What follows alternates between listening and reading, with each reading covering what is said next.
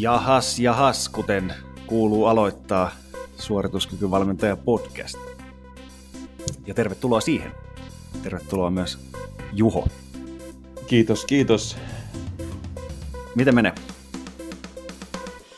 Ollut aika toisaalta tässä nyt varmaan Tämä alkaa taas samalla tavalla kuin joka ikinen kerta.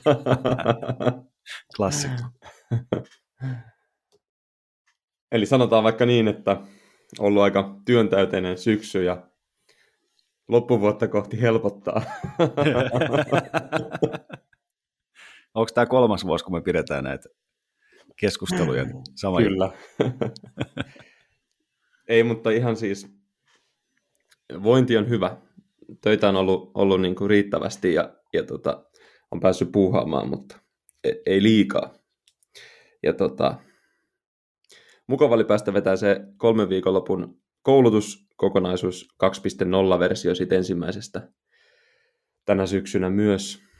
Ja tota, ehkä omalla kohdalla nyt sitten loppuvuonna hämöttää mulla vielä parin nostajan kanssa tulossa EM-kisat Ruotsissa, niin ajattelin lähteä sinne reissuun mukaan, niin ehkä se on semmoinen, semmoinen huipannus sitten tälle syksyn valmennusrintamalle ja alkuvuodesta sitten jatkuu. Okei, eli kunnon, kunnon burnoutti tähän loppuun vielä. Kyllä, vedetään vielä kaasupohjassa maaliin asti. Meillähän on, sähän tuot itse asiassa etelään, meillä on vielä yksi koulutus tässä. Kyllä. Marraskuussa. Pari viikon päästä. Sinne, sinne onkin tulossa tupa täyteen 20 henkeä. Huhhuh. Joo, saa Se... nähdä, kuinka selvitään. Ihan hauska. Tota, meillä on pitkään ollut itse asiassa hyllyllä tämä aihe, mistä tänään piti puhua. Joo. Toi tota, Velu, Velu jossain vaiheessa heitti sen ilmoille, kun se oli somessa törmännyt aiheen keskusteluun, niin ajattelin, että nyt voisi olla se hyvä hetki nostaa se esiin, koska tota, tämähän on myös klassisesti sitä aikaa, kun tehdään paljon uusia suunnitelmia seuraavalle Kyllä. vuodelle ja, ja tota, silloin on hyvä paikka myös tarkastella sitä, mitä tuloksia on saatu aikaiseksi, vaikka se nyt tietenkään yllätyksenä tuu kokeneelle valmentajalle tai treenaajalle, mutta, mutta kyllä mä silti näkisin, että vaikka jatkuvasti eletään sitä prosessia ja hengitetään, niin, niin tota, silti tarvitaan niitä paikkoja, milloin pitää tarkastella vähän tiukemmin sitä sisältöä, ettei sit sitten pitkällä tähtäimellä tuu sellaista höttöä. Joo, onhan, aiheena... niin, onhan itsereflektio semmoinen yksi parhaita tapoja kehittyä valmentajana ja, ja tota, se on helppo sanoa, että sitä tekee, mutta oikeasti on välillä ihan hyvä pysähtyä sitten konkreettisesti miettimään asioita ja ehkä vuodenvaihde, loppuvuosi on semmoinen luontainen jonkinlainen väli, semmoinen uuden alku kuitenkin, vaikkei mikään tavallaan muuttuisi kovin konkreettisesti, mutta siinä on aina vuodenvaihteessa semmoinen jonkinlainen muutoksen ilmapiiri. Ehdottomasti. Mä oon aina tykännyt siitä, vaikka kokeneemmat jullit on aina sanonut, että, että ei, se, ei se ole sen kummempi kuin muukaan, vaan pitää olla niin kuin esimerkiksi yritystoiminnassa tietysti jatkuvasti hereillä, mutta se nyt on vaan hyvin luonnollinen aika tarkastella sitä. Niin, kyllä. Mutta tänään siis aiheena se, että jos ei tule tuloksia, niin kenen on vika? Ja sehän on ikävä, mutta kuitenkin semmoinen faktuaalinen tosiasia, että se useimpia meistä valmentajista ja treenaajista niin kohtaa, kohtaa sekin tilanne, että tuloksia ei toivotusti tule. Kyllä. Joo. Voitaisiin um... oikeastaan, niin, voitaisiin oikeastaan lähteä liikkeelle vaikka siitä, että määritellään ensinnäkin vähän sitä, että mikä se, mikä se semmoinen tilanne on, missä tavallaan tuloksia ei ole tullut, tai että onko siinä jo ajauduttu ongelmaan, jos, jos me joudutaan sellaiseen asetelmaan, jossa ikään kuin huomataan, että ei ole saatu tuloksia. Koska sehän monesti kertoo siitä, että me ollaan liian suppeasti katsottu sitä valmennuskokonaisuutta. Jos meillä mm. on vain yksi tavoite siellä, jossa ei saavutettu tuloksia. Niin, ehkä täytyy ensin määrittää nimenomaan se, että mitä sillä tuloksella tarkoitetaan. Et tota, totta kai meillä luultavasti on valmennussuhteessa jonkinlaiset semmoiset konkreettiset päätavoitteet, että me halutaan vaikka voimanoston yhteistulokseen tietty kilomäärä lisää tai me halutaan voittaa joku mitali jostain kisoista tai me halutaan juosta 100 metriä tiettyyn aikaan. Mutta sitten tavallaan sen ää, lopullisen mittatikun takana on tavallaan aika paljon muita muuttujia ja arvoja, mitä me voidaan mitata ja, ja mitkä voi kuvata sitä kehitystä pitkällä aikavälillä. Ja mä näkisin, että etenkin mitä haastavampi projekti tai, tai mitä kokeneempi harjoittelija on kyseessä, niin sen enemmän meidän pitää pystyä poimimaan myös niitä semmoisia välillisiä kehityksen ikään kuin mittareita sieltä matkalta. Et tota, se harjoittelu ei välttämättä ikään kuin manifestoidu aina saman tien sen lopullisen tuloksen muodossa. Et tota, ei voi olettaa, että jokaisen harjoitusviikon jälkeen me pystytään todentamaan sitä lopullista mittaria ikään kuin, että okei, että nyt ollaan kurssilla. Niin ehkä siitä lähtee liikkeelle, että, että tota, määrittää, mitä se, mitä se tulos tarkoittaa ja että minkälaisia eri tasoja siinä sitten sille valmentajalle tai valmennuskeissille tai asiakkaalle on. Niin ja tämähän on tietenkin semmoinen asia, mikä varmasti on järkevintä käydä jo kauan ennen kuin niitä tuloksia ruvetaan tarkastelemaan. Kyllä. Jotta tiedetään sitten, että mitä, mitä siellä tarkastellaan. Ehkä yksi semmoinen, mikä on jo tässä vaiheessa hyvä nostaa esiin, mikä, mikä niin kuin joiltain treenaajilta joskus kokonaan unohtuu, niin on, on tavallaan se oman työn arvostaminen. Se, että on tehty kuukausi tolkulla säännöllistä työtä. Totta kai ymmärrän, että jos tavoitteet on kirkkaasti siellä ennätyspainojen kohottamisessa, niin se ei siinä hetkessä kauheasti lämmitä, että tulipa tehtyä paljon töitä. Mutta tavallaan se, mistäkin me ollaan just puhuttu paljon, että, että kun sitä oikeata sellaista momentumia kuitenkin rakennetaan siinä, niin silloin ihan valtava arvo, että on esimerkiksi saanut täyden harjoitusvuoden terveenä harjoitella, rakentaa sellaista sekä mentaalista että fyysistä kapasiteettia sitten sitä varten, että siitä päästään taas eteenpäin. Kyllä. Se ehkä unohtuu, unohtuu monesti se oman työn arvostaminen sieltä taustalta.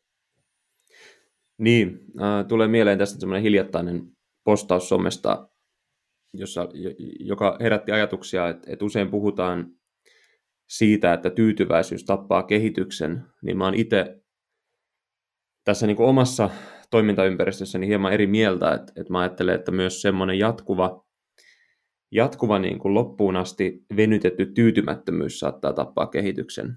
Että on hyvä pystyä ää, niin kuin nauttimaan ja poimimaan sieltä niitä pieniä onnistumisia ja olemaan tyytyväinen siihen tämänhetkiseen tilanteeseen tai niihin onnistumisiin, mitä ollaan saavutettu, tai jopa niihin epäonnistumisiin, mitkä saattaa sitten pitkällä aikavälillä ollakin osasia siitä onnistumisesta.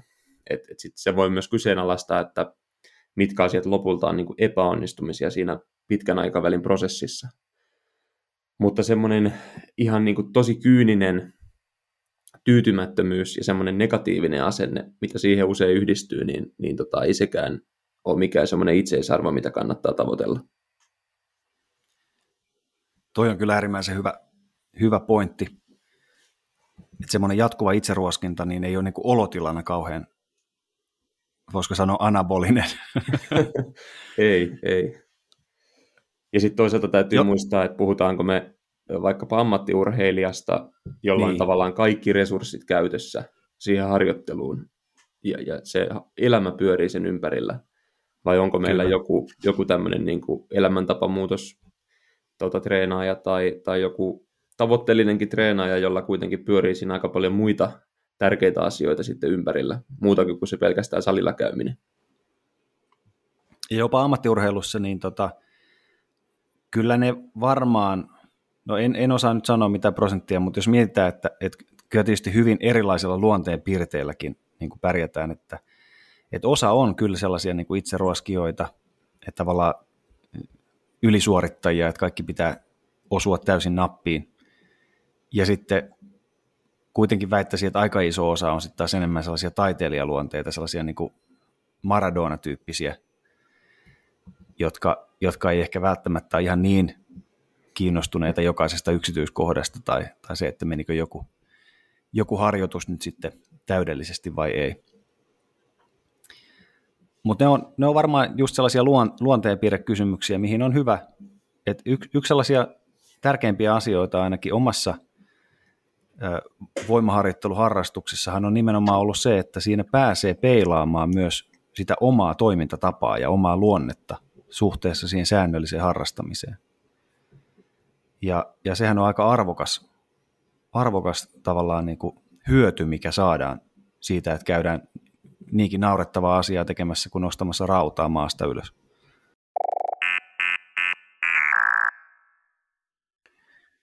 No niin, näköjään katkaistoi meidän hieno tallennus tämä, mutta tota, nyt arvotaan, mistä lähdettiin, niin tota, ei nyt ihan, ihan alusta tarvi, tarvi lähteä.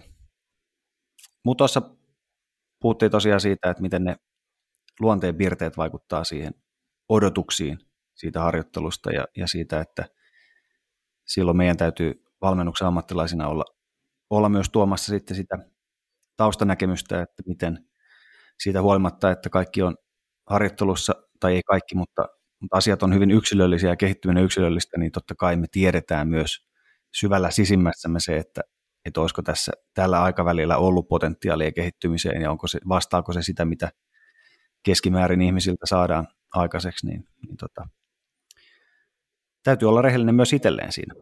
Juuri näin. asiakkaalle. No sitten varmaan, kun meillä on ne tavoitteet selvillä, ollaan yhdessä sovittu ja me päätetään, että millä tavalla me niitä tuloksia mitataan tai seurataan, niin sittenhän nimenomaan toi harjoittelun seuranta tulee avainasemaan. Ja silloinhan optimaalista olisi se, että meille ei tule yllätyksenä semmoinen tilanne, että oho, että eihän me olla kehitytty vuodessa yhtään, vaan että valmentaja olisi kärryillä siitä, että miten se prosessi etenee, ja meillä olisi siellä jatkuvasti jotain ää, mittareita, millä me sitä seurataan tai vertaillaan, ja ohjataan sitten haluttuun suuntaan, ja tämmöiset niin, kuin, niin sanotut suvantovaiheet, jolloin sitä kehitystä ei näennäisesti näytä niin kovaa vauhtia tulevan, niin nehän kuuluu siihen prosessiin, että, että, että ihan lukuun ottamatta semmoista täysin vasta-alkajaa, niin eihän kehitys ole voiman suhteen, ei nopeuden suhteen, eikä minkään ominaisuuden suhteen lineaarista, jolloin se luultavasti välillä ottaa semmoisia spurtteja ja sitten välillä taas näyttäytyy hieman tasaisempana ja sitten kun pidemmällä aikavälillä zoomataan taaksepäin, niin se käyrä sieltä sitten nousee ihan komeasti kuitenkin pikkuhiljaa ylöspäin. Niin kyllähän joku, joku vaikka penkkipunneruksen nostaminen niin kuin 170-180 kiloon, niin silloin kun ollaan siellä äärirajoilla, niin tota, sehän ei usein tunnu, tai se ei niin kuin näytä edes siltä, että se on niin kuin nousujohteinen prosessi, koska niitä ääripainoja kuitenkin käytetään aika harvoin harjoittelussa.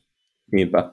Ja sitten se totta kai huomataan niissä aikaväleissä, kun on, on esimerkiksi piikkaus tehty ja, ja tota, päästään niihin ykkösnostoihin, mutta muutenhan se vaatii ihan muita arvioita siinä harjoittelussa, että me nähdään, että päästäänkö siinä eteenpäin vai, vai ei. Et sitten jos se kisapäivän tai piikkauspäivän tulos on, on ainut mittari, niin se ei ihan hirveästi kerro vielä meille siitä harjoittelun laadusta, mitä siellä on, on tehty. Niinpä. Ja tämähän, tämän vuoksihan äh, valmentajalla ja sillä harjoittelun seurannalla on niin iso vaikutus, koska silloin kun me treenataan yksin, niin se perspektiivi on usein hyvin kapea, se on hyvin siinä niin kuin yhdessä harjoituksessa tai, tai yhdessä harjoitusviikossa zoomattuna. Ja silloin on tosi vaikea nähdä sitä tulosta tai kehitystä niiden, niiden monien eri mittarien ikään kuin välityksellä. Et, et sua kiinnostaa jatkuvasti vain se, että että nouseeko se varsinainen lopullinen päämäärä vai ei.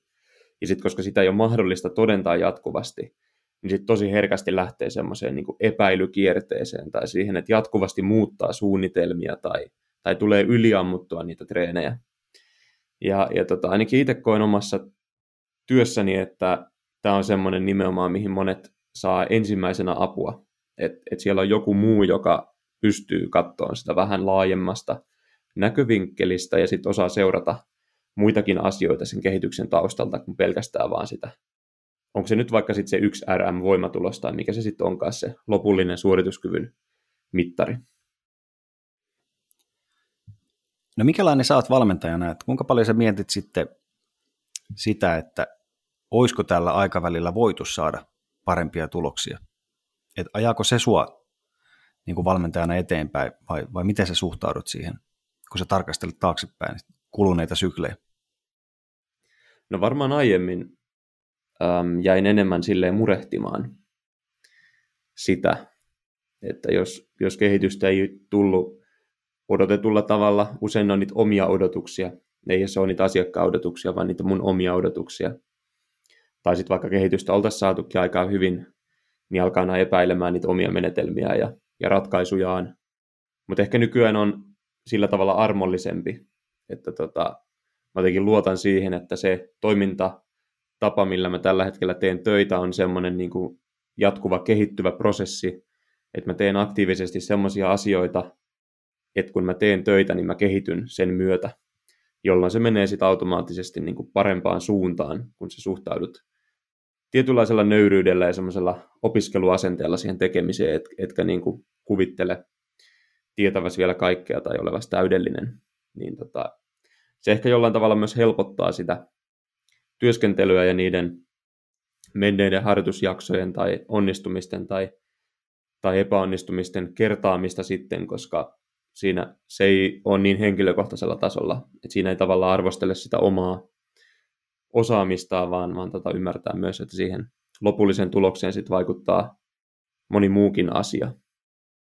Mutta totta kai, kyllähän niihin siis etenkin etenkin semmoisiin hetkiin, milloin ollaan epäonnistuttu jossain tai tehty virhearvio tai ei olla saatu tulosta odotetulla tavalla, niin totta kai niihin jää jollain tavalla aina kiinni. Niin kuin, niin kuin huomaa, että ne jää jollain tavalla vaivaamaan hetkellisesti. Että, että, tota, vaikka se siitä sen kanssa nyt eteenpäin onkin jo päässyt. Voimailuhan on jotenkin kauhean armollista niin kuin ajallisesti, että siinä, siinä niin kuin tuntuu, että tavallaan että ei ole kiire. Sehän saattaa, no voidaan puhua kohta siitä, että se voi olla ongelmakin, mutta, mutta sitten kun mä ajattelen sitten taas erilaisia fysiikkavalmennustilanteita, jossa, jossa monesti on niin kuin hyvin rajallinen aika, niin mua ei oikeastaan useinkaan pelota se, että ei me saataisi tuloksia aikaiseksi vaikka kolmessa kuukaudessa, mutta mua enemmän jännittää se, että onko sillä mitä me saadaan kolmes kuukaudessa aikaiseksi, niin oikeasti mahdollisuuksia siirtyä esimerkiksi johonkin lajiin. Ja sillä tavalla, että ettei se vaan niin kuin näyttäydy sitten näennäiskehityksinä. Ja tavallaan siinä tulee myös se kysymys sitten fysiikkavalmentajalle, että voiko silloin olla tyytyväinen omaan työhönsä, jos saadaan selkeitä tuloksia aikaiseksi vaikka siinä kolmen kuukauden off-seasonin aikana, mutta sitten esimerkiksi se seuraava kausi tai kauden alku meneekin ihan päin persettä. Niin, se on Tyypillisiä tilanteita, että voi olla vaikka sellaisia tilanteita, että ö, on harjoiteltu liian kovaa, tulee joku loukkaantumissuma, tai, tai sitten muuten vaan, siellä on totta kai mitä monimutkaisempi laji on kyseessä, niin sitä enemmän on ihan muita tekijöitä kuin niitä fyysisiä siellä.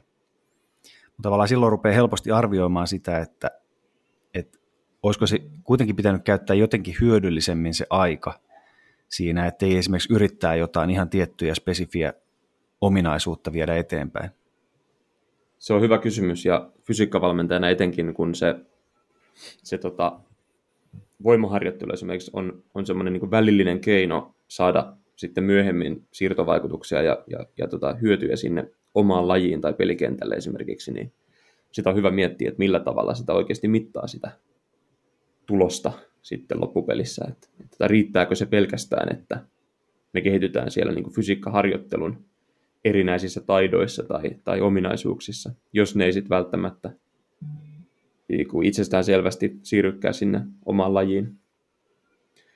Mutta ehkä mä nostaisin tuosta uh, semmoisen ajatuksen, että nykyään mä en ajattele valmentajana, että mä niin kuin myisin tuloksia. Et, et sehän ei perustu siihen, että asiakas tulee mun luokse ja sitten mä esittelen tämmöisen hinnaston, että no hei, että 50 euroa kuussa, niin saat kaksi kiloa tuloksiin kuukaudessa. Mutta sitten sadalla eurolla, niin sitten saatkin neljä kiloa, ja sitten on tämmöinen 150 euron tarjous, millä saakin sitten kahdeksan kiloa, että se vähän niin kuin sitten kasvaa se hyöty siitä vielä, että jos sä sijoitat enemmän. Vaan mähän myyn mun osaamista, eli mä myyn valmentajana sitä mun niin kuin tukea, ammattitaitoa ää, mukaan siihen hänen matkalleen kohti sitä kehitystä. Ja en mä koskaan lupaa mitään kehitystä tai, tai tiettyjä tuloksia. Et, et tota, totta kai täytyy olla niin itsevarmuutta omaa tekemistään kohtaan ja, ja totta kai sen äm, valmennuksen tuloksellisuutta mitataan myös niissä ihan konkreettisissa suorituskyvyn tuloksissa. Se on itsestään selvää, mutta sä et voi pelkästään arvottaa sitä sun valmennustyötä ja sitä myytävää palvelua niiden tulosten perusteella. Ja tämähän esimerkki nyt kuulosti tosi hassulta, kun sen sanoi ääneen, mutta mä koen, että edelleen löytyy sellaisia ihmisiä, ketkä kuvittelee ostavansa esimerkiksi niin kuin suoraan niitä tuloksia. Ja, ja sillä tavallahan se ei toimi, kun ihmisten kanssa tehdään töitä. Siis tällainen on siellä loistava tämmöinen kilohinta-ajattelu. Kyllä. ja to- Valmennuksen kilohinta. Siinä, eihän siinä välttämättä ole sitten valmentajalla enää mitään niin edes roolia. Että tämähän mm. olisi semmoinen semmoinen tietokoneohjelmointitilanne, missä joku tietokone ohjelmoisi meille joko optimaalisemman harjoitusohjelman tai sitten vaikka vähän huonomman ja halvemman ohjelman, ja sitten niiden perusteella sit saisit tietyn prosentuaalisen kehityksen esimerkiksi. Mutta mm. kun tehdään ihmisten kanssa töitä, tehdään suorituskyvyn kanssa töitä, niin ne on niin komplekseja kokonaisuuksia, että siinä se valmentajan tavallaan ongelmanratkaisu ja semmoiset inhimilliset ominaisuudet tulee myös mukaan kuvioihin.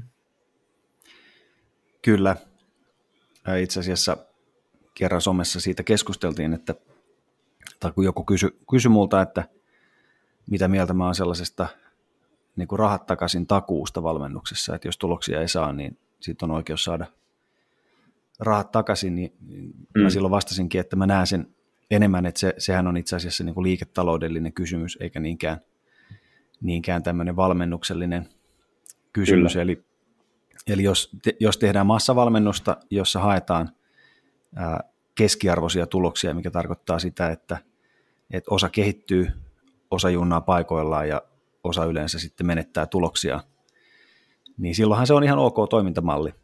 Että tavallaan silloin sä oot niin liiketaloudellisesti arvioinut, että vaikka 5 prosenttia pyytää rahansa takaisin ja that's it. Mutta sitten yksilövalmennuksessa, jossa valmentajat toimii yleensä 10-20 ihmisen kanssa, niin se ei tietenkään toimi. Eikä sitä niin kuin luottamussuhdetta ole tarkoitus rakentaa sen varaan, että jos ei tule tuloksia, niin mä saan sitten tästä vielä rahani takaisin.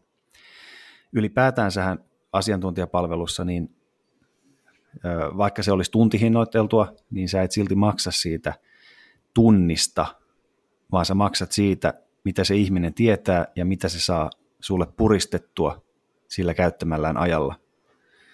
Et se, se, että jos esimerkiksi maksaa valmennuksessa vaan siitä tuntihinnalla, että valmentaja katsoo vierestä, kun sä teet valmiiksi suunniteltua harjoitusta, etkä sä saa siitä mitään muuta irti, niin silloinhan se on tavallaan kilohinta.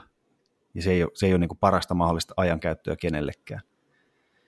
Mutta sitten jos ollaan alkuvaiheessa ja se ohjaa sulle tekniikkaa ja, ja opetellaan yhdessä sitä harjoittelua tai, tai tota, kokeneemman nostajan kanssa testataan jotain uusia variaatioita tai tehdään ykkösnostoja ja niin poispäin, niin sitten taas se asia muuttuu, koska silloin se valmentaja saa tietoa. Oikeastaan tähän on se pointti, tämä, että alkuvaiheessa ää, harjoittelijana sä saat valmentajalta tarvittavaa tietoa niissä lähitapaamisissa. Ja sitten kokeneen harjoittelijan kanssa on yleensä toisinpäin. Silloin valmentaja saa siitä harjoittelusta tietoa, jota se sitten hyödyntää siellä ohjelmoinnissa.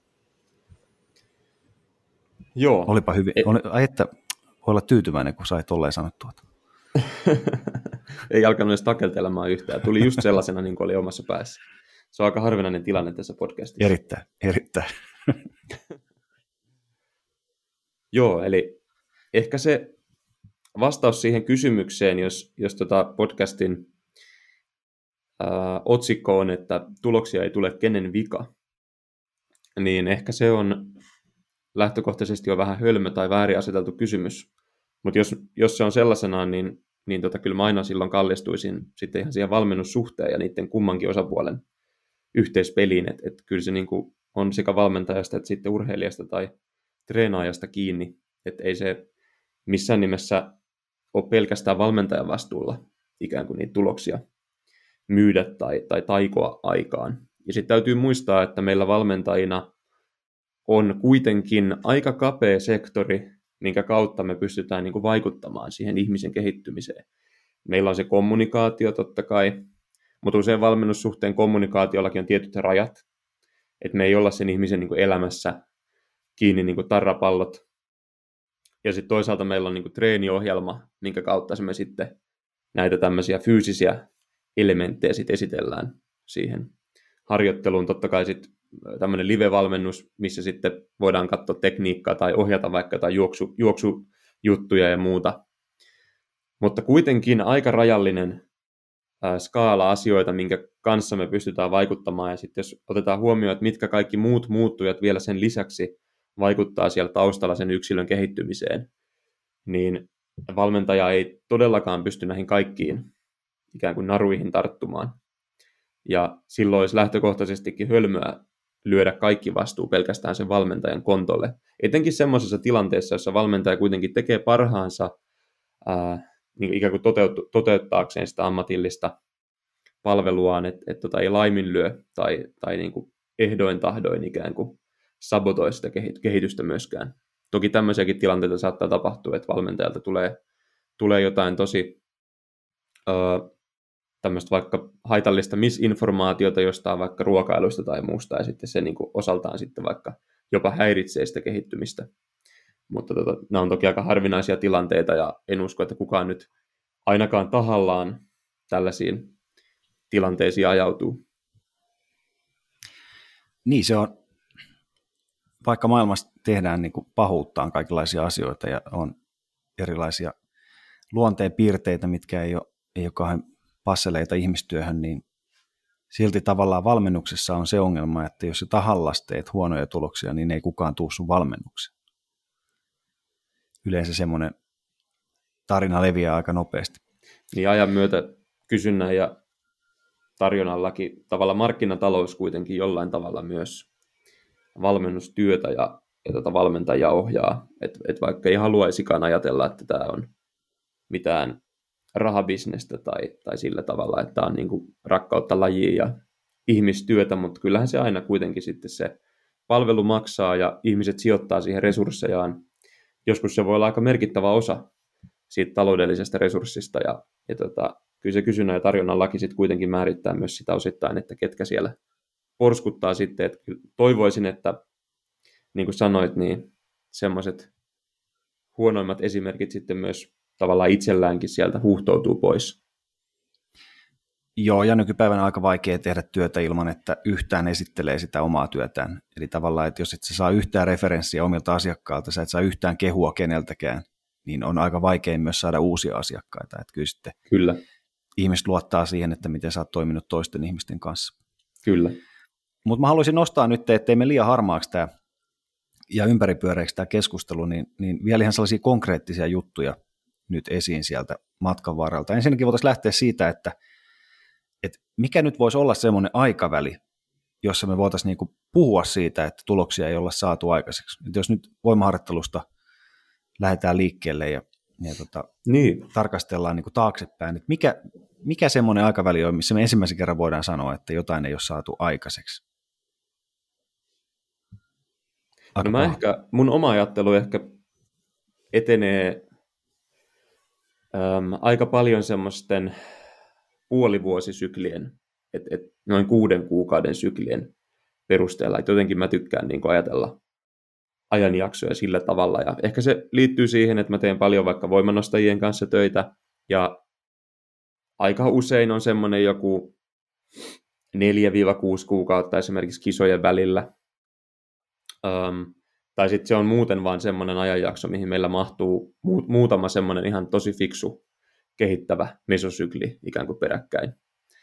Et tota, se ei tarkoita sitä, että jos jollain on vaikka ongelmia jonkun penkkipunnerustuloksen kanssa, että me puolessa vuodessa, jos ei saada tuloksia, niin sitten se on niin kuin karvas epäonnistuminen ja mä lyön hanskat tiskiin. Mutta puoli vuotta on ehkä semmoinen, minkä kautta mä itse niin peilaan tuloksia ja, ja teen semmoista niin hieman pidemmän aikavälin seurantaa. Sitten mä koen, että etenkin kokeneemmilla treenaajilla niin muutama kuukausi on niin lyhyt aika, että siitä ei oikein voi vetää vielä johtopäätöksiä suuntaan tai toiseen. Mitäs itse? Eli siellä, niin siellä tulee vastaan jo sitten se, että missä ajassa on niin kuin mahdollisuus niitä adaptaatioita saada aikaiseksi. Niin, sekin on totta jo, että, että tota, eihän me tietenkään jotain maksimivoima adaptaatioita tai sitten lihasmassa-adaptaatioita, niin jos on, jos on jo pohjalla jotain olemassa ja mahdollisesti paljonkin, niin missä viikoissa tai muutamissa kuukausissa todennäköisesti pystytä sitä vielä kovin varmasti todentamaan, että kyllä se vaatii niin kuin kuukausia.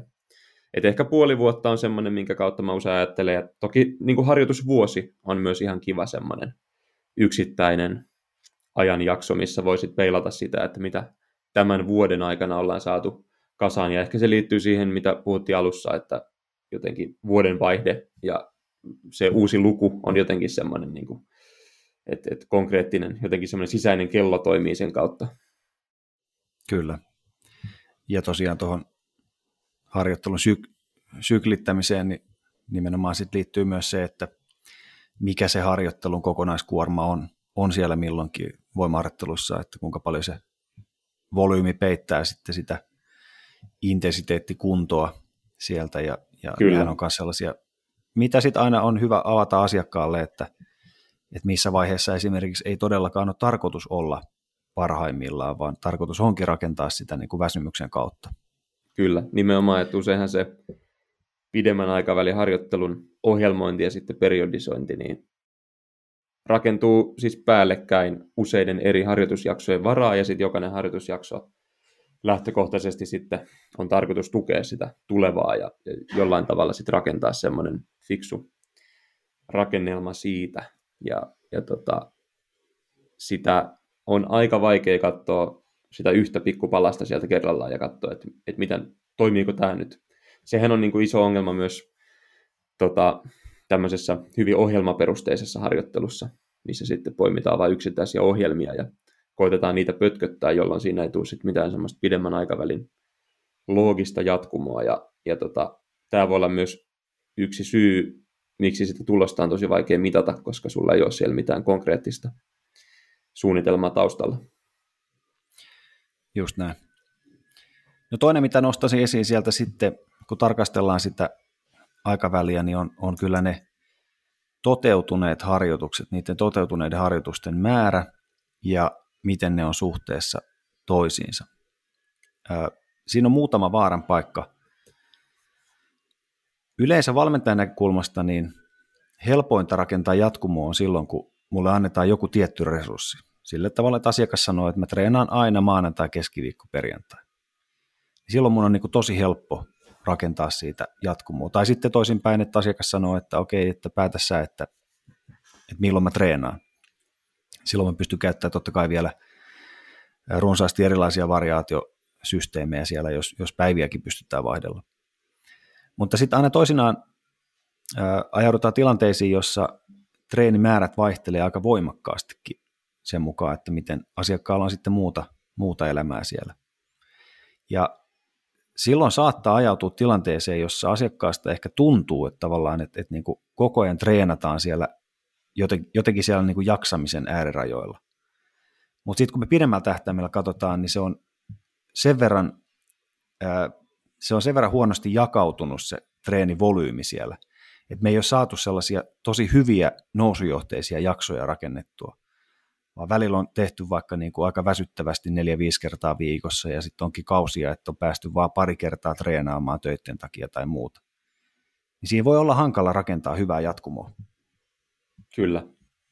Ja nämä on toki tällaisia mm, seikkoja nimenomaan, mihin sitten valmentajalla voi olla puutteelliset resurssit puuttua. Että tota, ellei sä ole joku tämmöinen niin ammattiurheilijan valmentaja, jolla sitten silloin valmentajalla usein aika paljon enemmän päätäntävaltaa siinä, että kuinka harjoitellaan, mutta, mutta tota, tämmöisessä tosielämän esimerkissä voimavalmennuksessa tai jossain, jossain niin kuin, ä, fysiikkavalmennuksessa tehdään vaikka etänä tai mitä se onkaan, niin, niin tota, se täytyy se oma harjoitteluohjelmointi ja se, se juoni siellä taustalla aika hyvin räätälöidä siihen sen ihmisen arkeen, jotta sitä kehitystä saataisiin puristettua sieltä. Et se, sä et voi laskea liikaa sen sun alkuperäisen suunnitelman varaan. No mitä jos nämä, nämä kaksi asiaa nyt olisi, olisi siellä kunnossa, että sä oot saanut suunnitella sen harjoittelun, käyttää siihen ne resurssit, mitä haluat, ja ainakin teoreettisesti ollaan pystytty rakentamaan nousujohteista jatkumoa harjoitteluun, ja silti ei, ei niin kuin tuloksia tuu. Niin mitä se lähtisit tarkastelemaan sitten seuraavaksi? No mä luulen, että sellaisessa tilanteessa mm, mua lähtökohtaisesti siis kiinnostaa se, että vaikka meillä olisi ollut tavoitteena nostaa sitä ikään kuin päätavoitetta, mistä alussa puhuttiin, niin sitten mä, sit mä tarkkailisin niitä muita välillisiä tavoitteita, että ollaanko me menty jollain muilla mittareilla kuitenkin eteenpäin, jolloin se saattaisi viestiä mulle, että nyt me vaan tarvitaan vielä lisää aikaa kenties, että, että tota, ollaan niin menossa oikeaan suuntaan, mutta jostain syystä se kehitys ei tavallaan vielä sit lopullisesti ikään kuin manifestoidu siinä muodossa, mitä me ollaan toivottu. Mutta sitten jos ei oikein saa mistään kiinni, niin sitten totta kai mä tekisin isoja muutoksia ja, ja vaihtaisin sitä tulokulmaa sitten raakasti. Ja se on toki valmennuksellisesti semmoinen hieman haastava paikka, koska totta kai niihin omiin menetelmiin ja ratkaisuihin haluaa lähtökohtaisesti uskoa, niin semmoisessa vaiheessa, milloin tuntuu, että nyt ei oikeasti homma toimi, että kehitystä ei tuu, niin pitää olla rohkea muuttamaan niitä omia mallejaan tai, tai tota, esittelemään ärsykkeen vaihtelua tai, tai kysymään siltä asiakkaalta, että hei, että onko sulla ideoita, että, että, että tota, mikä tässä ei tunnu hyvältä tai että on semmoinen muutoshaluinen, että tota, ehkä semmoinen sudenkuoppa siinä saattaa olla se, että sitten vaan jankataan ikään kuin samaa niin pitkään, kunnes sitten jompikumpi osapuoli vaan lopullisesti kyllästyy. Kyllä, Eli lähtisi tar- tarkastelemaan sitten niiden yksittäisten harjoitusten laatua. Ja siellähän voi olla sitten niin kuin, voi olla harjoittelijasta johtuvia syitä, esimerkiksi just se, että jos, jos on paljon liikevariaatioita tai paljon sellaista tekemistä, mikä ei, ei inspiroi niin voimakkaasti, niin ne tehdään sellaisella, sanoisiko 80 prosentin innokkuudella.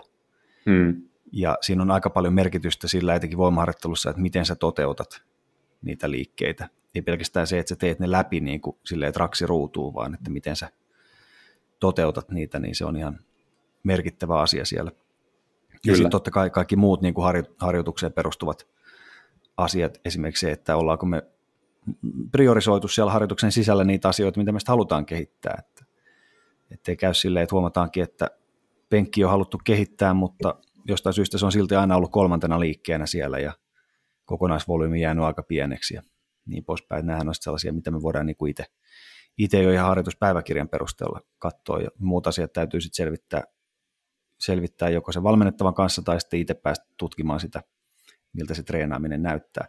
Ehkä yksi semmoinen aika merkittävä, mikä mun mielestä korostaa just tota, kun sä sanoit, että, että on, on niin sellaisia ajanjaksoja, jolloin tavallaan valmistaudutaan siihen, että ollaan parempia treenaajia.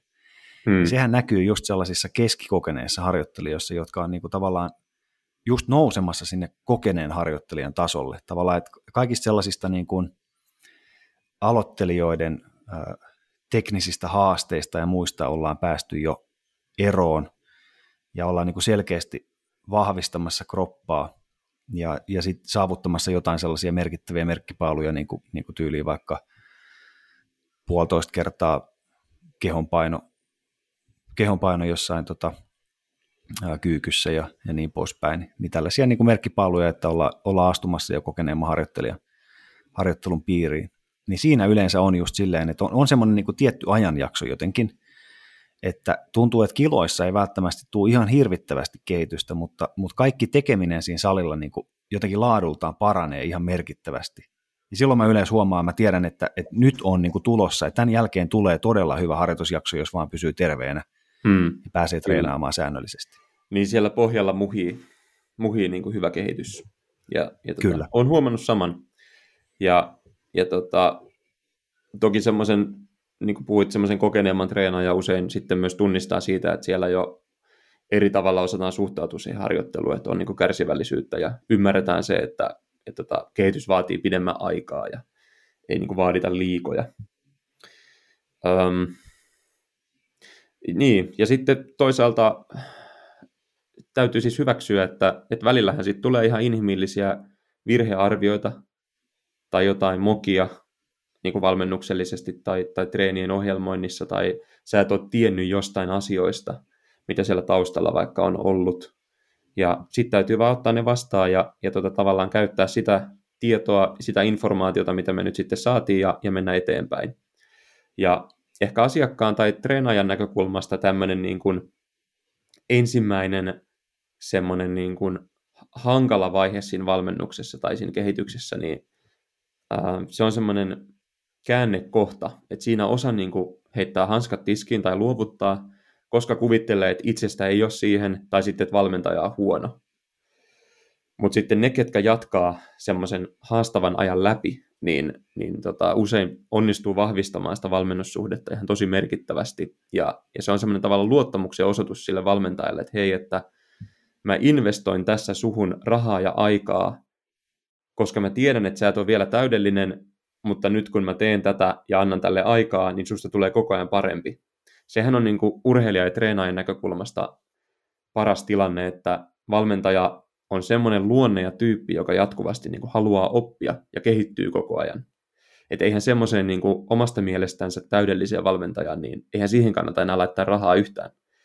Et tota, sehän ei ole valmis siis kehittymään. Et, et sillä on todennäköisesti tärkeämpää olla oikeassa kuin ö, pystyä kehittymään eteenpäin. Ja siitä näkökulmasta tämmöiset niin kuin hankaluudet ja suvantovaiheet ja muut, niin nehän on niin kuin täydellisiä oppimispaikkoja ja semmoisia valmennussuhteen ikään kuin rakennuspaikkoja. Mutta totta kai sitten, jos se on jatkuvasti sitä, niin, niin totta kai täytyy sitten myös pystyä peilaamaan, että onko tämä valmennussuhde mulle sopiva tai, tai mikä muu tässä voi mätätä sitten, tai että onko jotain perustavanlaatuista pielessä siellä harjoittelussa, että, että tota, totta kai sitten me ei voida aina perustella sitä vuosien ajan sillä, että no hei, että val- valmennussuhde rakentuu taustalla ja että ei olla vielä saatu tulosta, mutta, mutta vielä joskus tulee sitten, kun se kattila muhii tarpeeksi pitkään, että kyllä sitä toki täytyy ja. sitten myös säännöllisesti pystyä osoittamaan sitä, että tämä niin kuin menee eteenpäin konkreettisesti. Ja kyllä jos neljättä vuotta rakentaa momentumia, niin sitten ollaan jo väliä. Niin, kyllä. Mutta on hyvä, ja totta, totta kai se, se, että valmennuksesta maksetaan, niin myös niin kuin pitäisi kannustaa laadukkaampaa tekemiseen sillä tavalla, että esimerkiksi kun sä valmennettavana kysyt valmentajalta, että, että mikä tämä on, miksi me tehdään nyt tätä, että mikä tämän niin kuin harjoitussyklin tarkoitus nyt on tässä kokonaisuudessa, niin kyllä se vastaus täytyy sieltä sitten tulla. Että jos vaan tehdään niin kuin treenejä, että, että ohjelmoidaan vaan treenejä treenin perään, niin ei kokeneella harjoittelijalla silloin ole luvassa mitään tuloksia sieltä. Se on ihan varma juttu. Kyllä. Joo, täytyy siellä olla semmoinen systemaattisuus ja johdonmukaisuus kuitenkin taustalla. Se on ihan ilmiselvää. Hyvä. Summatakseni tätä, niin tota, tosiaan jos lähdetään niin kuin valmentajasta, niin ne biologiset adaptaatiot, niiden ymmärtäminen, kuinka pitkään ne vie, niin, niin se on asia, mitä kannattaa varmasti opiskella. Ja, ja tota, valmennuskokemuksen myötä sitten pystyy vertailemaan niitä sellaisia keskiarvoisia kehityksiä ja silti huomata, että, että siellä on niitä yksilöllistä vaihtelua ja, ja sitten sitä kautta päästäänkin siihen, että asiakkaan valmennettavan elämäntilanne, kaikki tällaiset tekijät, niin voi, voi siihen vaikuttaa. Mutta sitten myös harjoitukselliset tekijät, eli se yksittäisen harjoituksen laatu ja niiden harjo, harjo, harjoitusten suhteutuminen siihen aikaan, että miten ne, miten ne pakkautuu siellä vaikka menneen puolen vuoden aikana. Ja, ja tota, mitäs muita asioita tässä nyt olikaan? No sitten semmoinen ehkä mikä nyt valmennussuhteessa on aina tärkeää, että me yhdessä päätetään niistä tavoitteista ja, ja tota, sitten meillä on jotain konkreettista, millä, me ta- millä tavalla me niitä tuloksia seurataan suhteessa niihin tavoitteisiin. Harjoittelun seuranta on tosi tärkeää, että valmentajan pitää seurata harjoittelua ja tehdä sen perusteella päätöksiä, siitä puhuttiin. Ja sitten ehkä vähän asiakkaan lajin kokemustason perusteella niin asettaa niitä jotain aikaraameja, että onko se sitten se kuusi kuukautta, onko se harjoitusvuosi. Jossain tilanteessahan se voi olla lyhytkin aika, totta kai. Ja tai jossain taidon oppimisessa, niin sehän voi olla kuukausi. Ja siinä voi tulla merkittävää tulosta jo niin kuin seurannan kannalta. Ja sitten miettii valmentajan näkökulmasta tarkasti se, että mitä se palvelu on, mitä sä myyt. Että myytkö sä tuloksia vai myytkö sä se sun osaamista ja sitä kehitystä ja sitä, niin kuin, että et sä tuut mukaan siihen prosessiin ikään kuin semmoiseksi tiennäyttäjäksi, niin tota, se täytyy toki olla selvillä. Että aika vaikea tehdä itsereflektiota niiden omien ammatillisten onnistumisien suhteen, jos ei oikein edes tiedä, että mitähän mä tässä niin edes teen tai, tai millä mittareilla mä niin tätä omaa valmennuksellista onnistumista mittaan. Aika hyvä. Voisi ajatella, että silloin ei koskaan voi olla väärässäkään. Mutta... niin. Et jääkö sitten sinne suojaan myös. Et jos, jos ei tiedä, mitä tarjoaa, niin periaatteessa palvelu ei koskaan voi olla huonoa. niin. se, ei sittenkin, se ei sitten vaan ollut sitä, mitä, mitä tota, et asiakkaan ja, ja sun odotukset sitten vaan ei kohdanneet tällä kertaa. niin, kyllä. Joo, kyllä. Joo. Mutta ei totta kai, jossain vaiheessa varmasti tulee se, tai, tai pitää tulla sitten se vaihe, kun valmentajakin täytyy myöntää, että nyt te, että oli se asia mikä tahansa sitten siinä yhteiselossa, niin se ei nyt jostain syystä vaan vie sitten sitä hommaa eteenpäin, että onko silloin hmm. järkevää. Sitten sit, niin kuin moniin valmennuksiin liittyy se, että on silti järkevää jatkaa, koska sitten taas siellä ei ole esimerkiksi mitään sellaista suurta kilpailullista tavoitetta tai muuta, niin, niin silloin täytyy vaan arvioida ne tavoitteet uusiksi siinä. Niin, se, ei olekaan se, se ei ole se ykkösasia, että saadaan sitä penkkitulosta enää ylemmäs. Kyllä, hyvä pointti. Että tota, vaikka niitä tuloksia ja tavoitteita olisi alussa määritelty, niin niitä täytyy sitten myös uudelleen määritellä luultavasti säännöllisesti. Ja tota, nimenomaan sen asiakkaan tai urheilijan kanssa, koska valmentajana helposti myös tulee oletettua aika paljon semmoisia, että, että mitä vaikka asiakas haluaa tai, tai mitkä sille on tärkeitä, että luulee tavallaan tietävänsä valmentajana, niin tota, siihen sudenkuoppaan myös aika helppo astua. Siellä ainakin itse on monta kertaa ollut. Ja nyt taas kun päästään tähän, että vuodenvaihde lähenee, niin varmasti hyvä paikka. Esimerkiksi suunnitella jonkinlainen kysely vaikka asiakkaille, johon on simppeli vastata, että jos ei, ei se tarvitse aina olla mikään, välttämättä mikään tuntikausien keskustelukaan, vaan, vaan hyvin simppeli kysely, jossa asiakas pääsee sitten vapaasti, vapaasti tarinoimaan siitä, että mitä mieltä on valmennuksesta ja mihin suuntaan se on menossa, niin sitten välttämättä ei tule yllätyksenä se myöskään valmentajalle, jos valmennettava päättääkin, että tämä riittää. Kyllä. Hyvä. Silti tsemppiä kaikille valmennettaville ja, ja valmentajille. Joo, jos tulee jotain tota... ajatuksia näistä teemoista, niin, niin tota, laittakaa viestiä jotain kanavaa pitkin. Mä veikkaan, että tämä on semmoinen aihe, mikä valmentajia puhuttaa kyllä ajasta ja paikasta huolimatta. Niin, jotenkin summaisin tämän silleen, että, että näissä tilanteissa yleensä ei, joskus totta kai on itsestään selvää, mutta aina useimmiten ei kannata etsiä syyllisiä, vaan, vaan etsiä syitä ja selityksiä. Hmm. Niin silloin niihin voidaan yhdessä vaikuttaa. Kyllä. Se on parempi, parempi näkökulma. Ja ratkaisu keskeisesti eteenpäin, että näihin on helppo näihin epäonnistumisiin tai, tai semmoisiin niin virhearvioihin jäädä niin kuin märehtimään ja jumiin ja jotenkin niihin, niihin jäädä niin kuin pitkäksi aikaakin rypemään, mutta, mutta tota, niistä täytyy vaan heti ottaa jotain opiksi ja sitten mennä jatkossa paremmalla ajatuksella sitten eteenpäin sen asian suhteen. Ja loppuu vielä, koska suunnitellaan vuotta 2022 ja halutaan, että kaikki valmentajat menestyy siellä, niin meillä on joulukuussa 14.12. tulossa webinaaripäivä, tai oikeastaan voisi sanoa, että virtuaaliseminaari, jossa on erittäin kovan luokan esiintyjiä Ja aiheena, aiheena on, että menesty valmennustoiminnassa 2022. Tämä varmasti julkaistaan pian, mutta pistäkää nyt jo päivä korvan taakse. Liput tulee pian myyntiin. Tammi-helmikuussa myös nyt toinen osa sitten tätä kolmen viikonlopun suorituskykyvalmentajakoulutusta, eli, eli tota, jos kiinnostaa napata tämmöinen kolmen viikonlopun koulutus ja siihen päälle vielä verkko-opintoja edeltävästi, niin kannattaa käydä nettisivuilla kurkkaamassa, että mitä se sisältö on. Siellä on allekirjoittaneet paikalla, paikalla Kyllä. sitten.